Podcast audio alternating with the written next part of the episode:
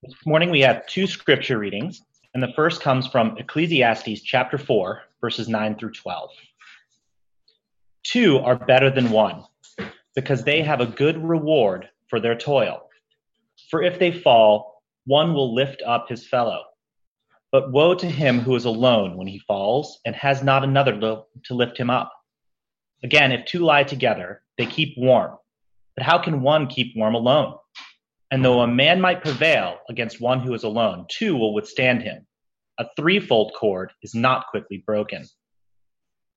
Our second reading comes from Galatians chapter 5, verse 25 through chapter 6, verse 4. If we live by the Spirit, let us also keep in step with the Spirit. Let us not become conceited, provoking one another, envying one another. Brothers, if anyone is caught in any transgression, you who are spiritual should restore him in a spirit of gentleness. Keep watch on yourself, lest you be too tempted. Bear one another's burdens, and also fulfill the law of Christ. For if anyone thinks he is something when he is nothing, he deceives himself. But let each one test his own work, and then his reason to boast will be in himself alone and not in his neighbor. The word of the Lord. Thank you, Jonathan. Um, friends, it's weird to be talking about community in this big open sanctuary today. Um, you know, I'm I'm used to walking around the sanctuary empty on a weekday when I'm here doing other things, but for it to be empty on a Sunday um, is is still kind of kind of eerie, kind of weird, um, kind of lonely, even with Casey and Brian in here with me. Um, but we know we're doing the right thing. We know that we are doing what we have to do to keep those in our community healthy and safe and i take some comfort in that. So i'm going to push through and talk about community um, even in the weirdness of the empty and echoing space. Um, so casey touched a little bit on what community is when she was talking with the kids right? And in its simplest form it's basically it can be a group of people living in the same place or maybe having a specific characteristic in common. If you dig a little deeper you know underneath that community might be defined as having a feeling of fellowship with others right? Perhaps as in a church or it might be a result of sharing common attitudes, interests, or goals. And we are all members of several communities over the span of our lifetimes, right? Neighborhoods, schools, places of worship, workplaces. Um, in an increasingly connected society, my guess is lots of you are members of several online communities. Um, I know, like my teenagers are parts of online communities in a way that that I never have been or even still am, right? Because things change over time. So the purpose of community can be different, but the common ingredient, no matter what that community looks like, is the people. Because as human beings, we're inherently social and we need other people. We all need community. Even those of us who are naturally introverted, like myself, right? Even we, even I need community. Activist Ruby Sales touched on kind of the inter- interdependent nature of humans and relationships when she said, it is in community and in relationship with others that we locate a self we can never find being isolated. It is in community and in relationship with each other that we come to know the consciousness and the spirit of God that is in each of us. So this is community going on beyond being a noun to kind of use this class way to classify a group of people.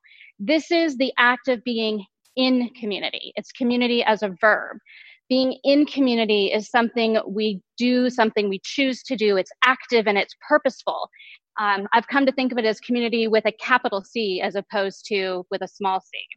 It's community done right with care, love, and mindfulness toward the common good. And it's community that's built to sustain us. So I'm sure many of you are aware of the um, app and website called Nextdoor, right, where you can get really specific information for your neighborhood. And I have a kind of love-hate relationship with Nextdoor. I love it for the updates, right? So we have a super active coyote population in our neighborhood. So I like knowing where they've been and when they've been there. I like the updates about road work in and around the neighborhood, right? That things just kind of make my life easier. The information that the people in my community are sharing. But then I hate it for the comment section, right? Because inevitably, comments on almost anything online have a horrible way of sort of degrading into negativity. And so many times things have gotten so negative and so weird on Nextdoor that I've come super close to just hitting delete. Um, and I keep stopping myself because then I'm like, well, then I'm not going to know where the coyotes are, right? So one day recently, though, outside of the coyotes, I was reminded of the good that can come from something like this. Um, there was a post in our Nextdoor community that really illustrated what community with a capital C can look like. I'm going to read you what the post said. So it went like this Thank you, kind neighbor. A couple of meetings ago, someone left an envelope in our mailbox addressed to our 2020 high school graduate. In it was a wonderful note of congratulations and encouragement to continue with more education.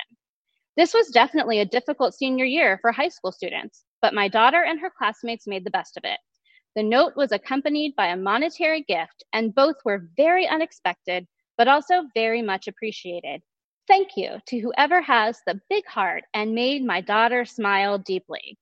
So, this is what happens when one person can take the time to look around outside of themselves and notice a place where they can do something to support or sustain another person.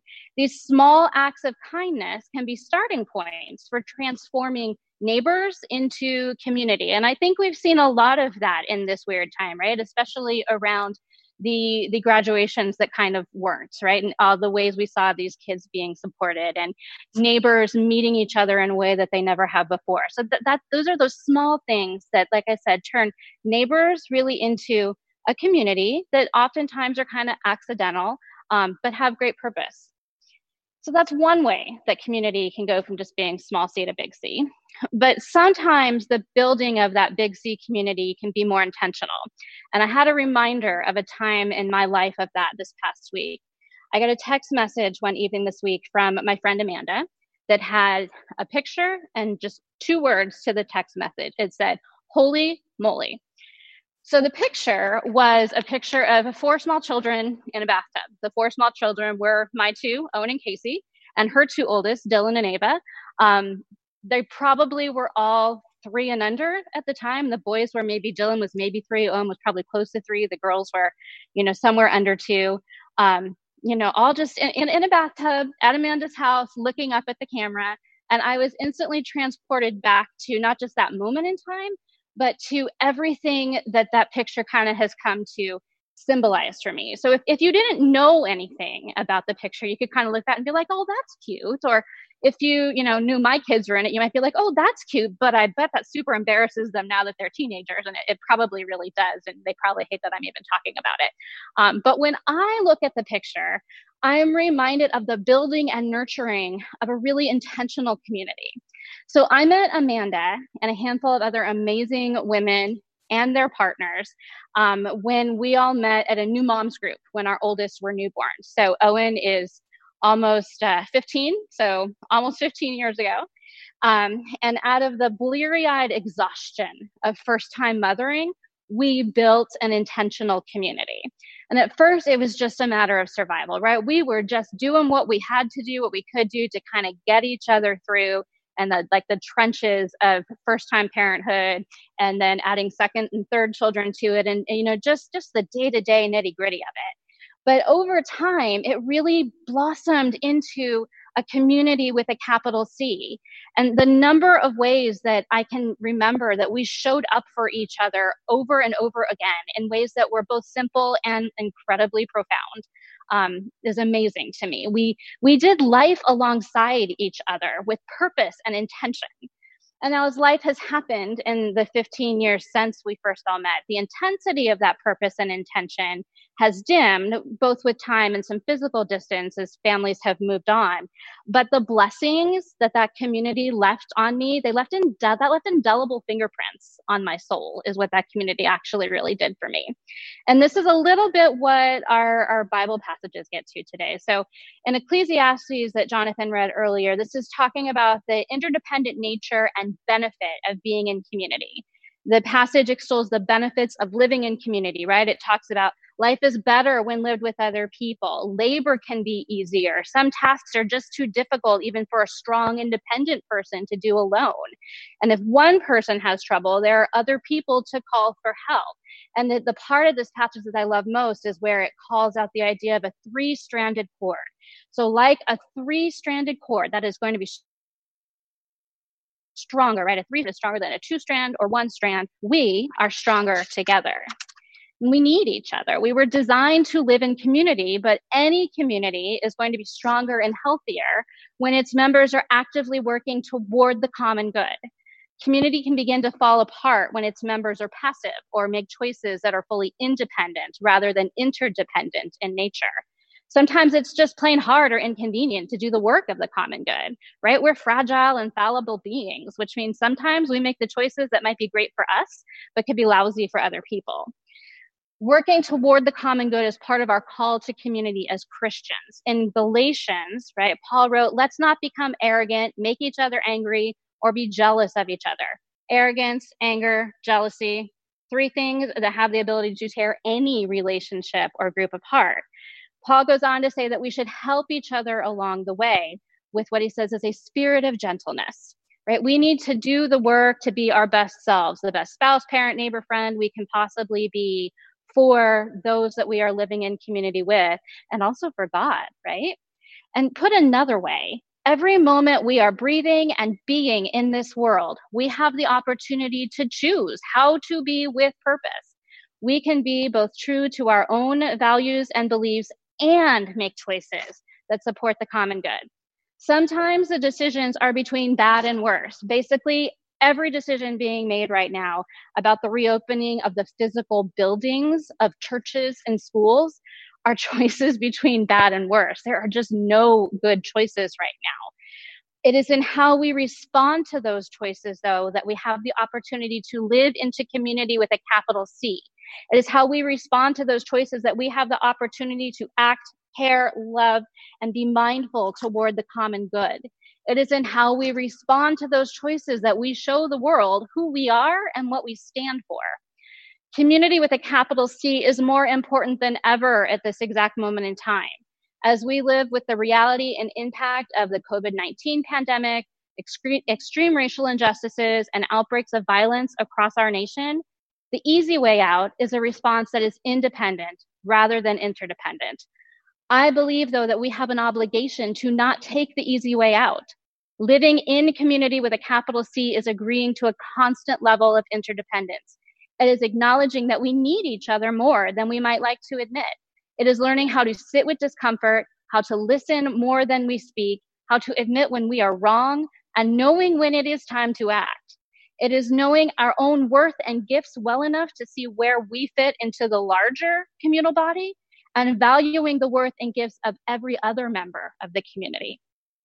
Community with a capital C also holds space for the constant possibility that the current way of doing things is not the only way of doing things.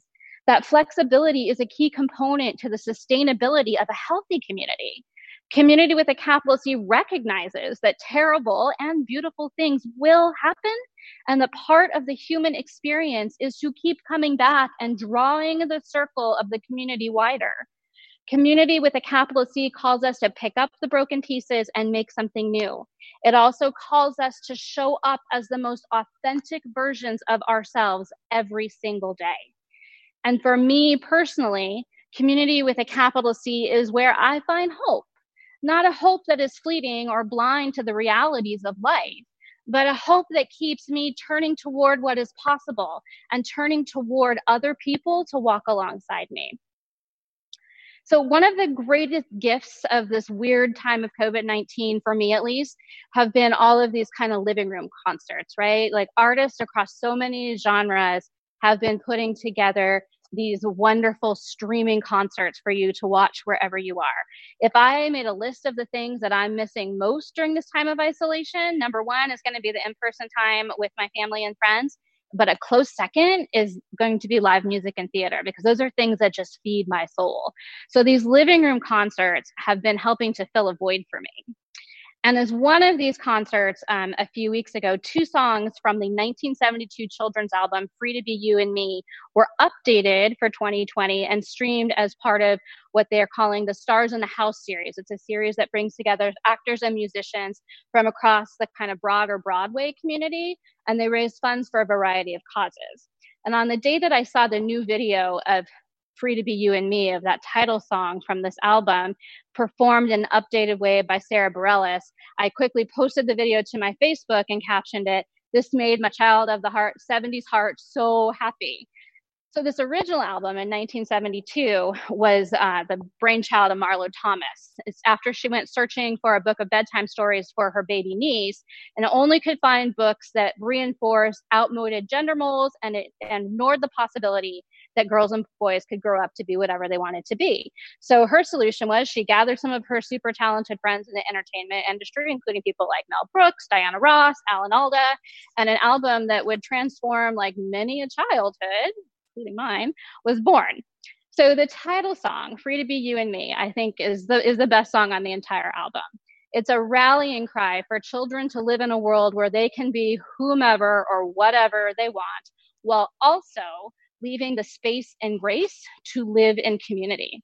The lyrics, I think, now that I've listened to them again with my 2020 adult years, are a call to community with a capital C, right? So part of it goes, there's a land that I see where the children are free, and I say it ain't far to this land from where we are. Take my hand, come with me, where the children are free. Come with me, take my hand, and we'll live.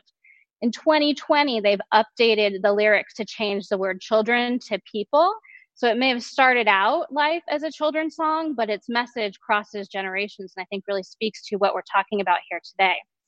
So the first time I watched this new video, it's filled with images of high school seniors who admittedly lost so much of what they had planned for in 2020. I noted that even in the midst of great challenge, there were still signs of hope and possibility in the faces of these teenagers. Then the second time I watched the video, I began remembering myself sitting in my second grade classroom with the album, the entire album of Free to Be You and Me as kind of the background track for the life of the community in that classroom. And I could remember the words of wisdom from my teacher, Ms. Franquero, that she would pipe up, you know, along sometimes alongside the songs, sometimes just in life in general in the community. Things like you do you or mind your own business, but make sure you always take care of your friends. So these are the fingerprints left on my heart and soul by a second grade teacher who incorporated the values of love, compassion, kindness, self worth, and common good into the life of our classroom community. And to this day, these are the values to, that are core to who I am and how I try to live my life into community with a capital C. So Don and Corey are doing me the great favor of singing Free to Be You and Me during our offering time today.